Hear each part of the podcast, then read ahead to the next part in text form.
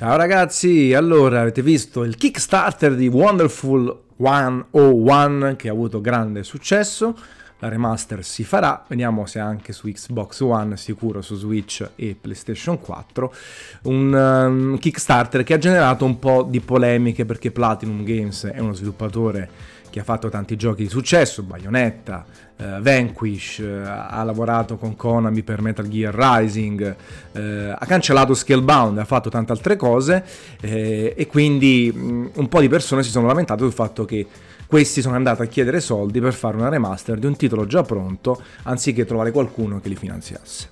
Eh, allora vorrei um, prendere spunto da questo argomento in realtà per parlare un po' dello sviluppo dei videogiochi, del finanziamento alle spalle dei videogiochi e di come funzionano un po' di cose, quali sono i rapporti tra publisher e sviluppatore, chi caccia i soldi, se sono prestiti, se sono investimenti e così via.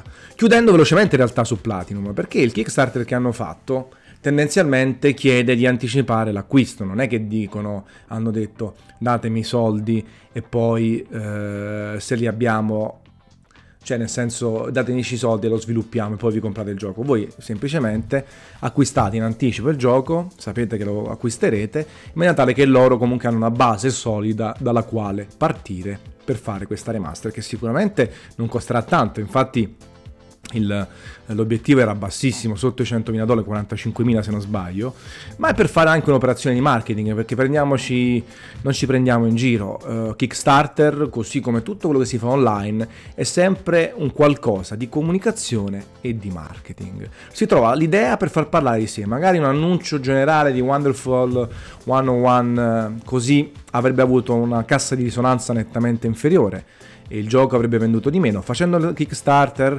utilizzando la figura di Kamiya, che è molto conosciuto nell'ambiente anche su Twitter, eh, si è creata più attenzione. Tutti quanti hanno detto: No, adesso lo compro, faccio. Poi hanno messo tutti i perk, no? tutte le cose aggiuntive eh, che si sbloccano con l'artbook, la colonna sonora, versione, la possibilità di essere bloccato dai, dai Kamiya. Io sono stato bloccato perché ho fatto il baker del, del gioco, ho condiviso con la frase ba- base di Kickstarter di aver partecipato al crowdfunding del gioco, ho avuto la malsana idea di mettere at Camilla non seguendolo, quindi non leggendo il suo tweet messo in evidenza che diceva tutti quelli che mi scriveranno in inglese verranno bloccati e mi ha bloccato. Quindi sono stato bloccato per aver dato i soldi al suo gioco. Lui vuole soltanto che la gente gli scriva in giapponese. Vabbè, lasciamo perdere sti cavoli. Tra l'altro cosa avevo messo anche la foto mia e sua che ci eravamo fatti a una Gamescom di Colonia, proprio in occasione di Scalebound che poi è stato cancellato qualche mese dopo. Vabbè, lasciamo perdere, alla fine grandissima risata. Quindi questo Kickstarter ci sta per un progetto assolutamente secondario, eh, una remaster di un gioco che è stato tanto apprezzato ma di nicchia comunque non meraviglioso, ci può stare da questo punto di vista. E lo sviluppo dei videogiochi, tornando poi all'argomento secondo me principe di questo podcast, è un bel casino. Perché non tutti hanno i soldi infiniti, chiaro. Uno parla di Naughty Dog, parla dei grandi sviluppatori, è chiaro che hanno una riconoscenza da parte di eh, Sony clamorosa e o di Microsoft e quindi come dire hanno un flusso economico abbastanza sicuro perché si sa che poi una volta che il gioco esce si rientra con i soldi, con le campagne di marketing o comunicazione e si guadagnano. Quindi stanno relativamente tranquilli, ma vi assicuro che un ritardo di sei mesi porta diversi danni economici, soprattutto di liquidità. Sei mesi significano sei mesi di stipendi in più per 100, 200, 300 persone mancati introiti, ulteriori campagne pubblicitarie, l'organizzazione del press tour, il publisher che comunque va a premere, fa pressione sullo sviluppatore, dice allora che vogliamo fare? E si prendono talvolta delle decisioni che possono essere giuste o sbagliate, si decide di uscire perché non ce la si fa più, si è arrivati all'acqua con l'acqua alla gola e quindi bisogna uscire perché altrimenti si va in bancarotta o comunque ci sono grandi problemi economici. Oppure eh, ci si è stufati di aspettare, oppure si decide di aspettare per avere un prodotto alla massima qualità, allora si cerca di massimizzare facendo comunicazione positiva. Ragazzi, l'abbiamo fatto perché così il gioco sarà perfetto. La gente dice: Sì, yeah, ok, vi supporteremo fino alla morte, a meno che non sia uno sviluppatore che ha, pro- che ha, sbagliato in precedenza, oppure sei nuovo, allora la gente ti perdoni meno. No, vaffanculo, eh, significa che avete problemi, il gioco sarà una chiavica, non lo compro, qua là. E aumenta la pressione economica, ma anche di stress, perché vi assicuro che i sviluppatori leggono Reddit, leggono eh, le testate giornalistiche, leggono i forum, i social, e molti eh, somatizzano tantissimo questa cosa, ehm, la soffrono, quindi non è così banale. E poi dicevo prima, se uno sviluppatore non è così tanto famoso, non ha lo storico eccezionale, possono esserci veri problemi. Questo l'ho parlato ad esempio con Andrea Persino, Ready Dawn. Ehm, lo sviluppo delle order, ok, Ready at Dawn avevano fatto già dei titoli interessanti, Daxter, uh, God of War uh, su PSP e PS Vita, però comunque The Order era il loro primo titolo AAA. E a un certo punto dello sviluppo, gli stipendi pagati da Ready Addon ai dipendenti, superavano il milione di dollari al mese, ragazzi, il milione di dollari al mese.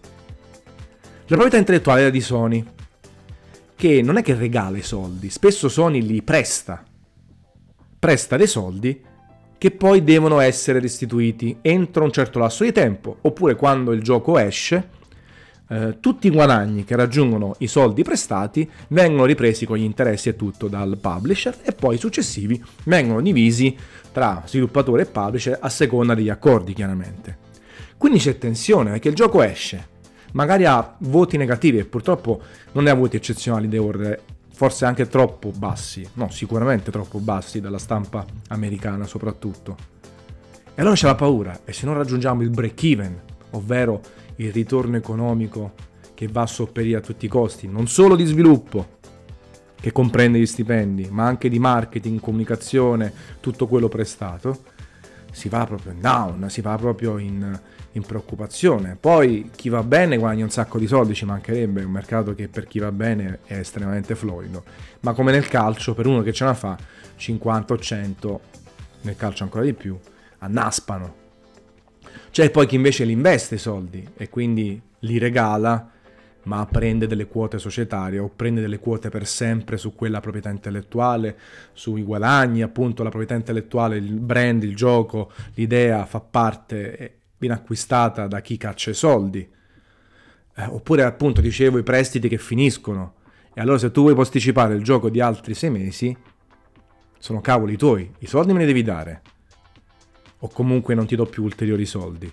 Tu devi pagare stipendi, devi pagare tutte le competenze, tutti anche i collaboratori esterni che magari costano di più, perché se tu prendi uno studio di animazione, uno studio di grafica o altro esterno ti costa di più, se vogliamo, da un certo punto di vista. Ma comunque chi sviluppa videogiochi ad alto livello ha degli stipendi interessanti. E quindi ci sono tutte queste motivazioni che portano i sviluppatori ad autopubblicarsi, a trovare publisher importanti, a fare degli accordi interessanti, in certa parte che tutelano, ad autofinanziarsi, a trovare degli investitori venture capital, a fare dei Kickstarter.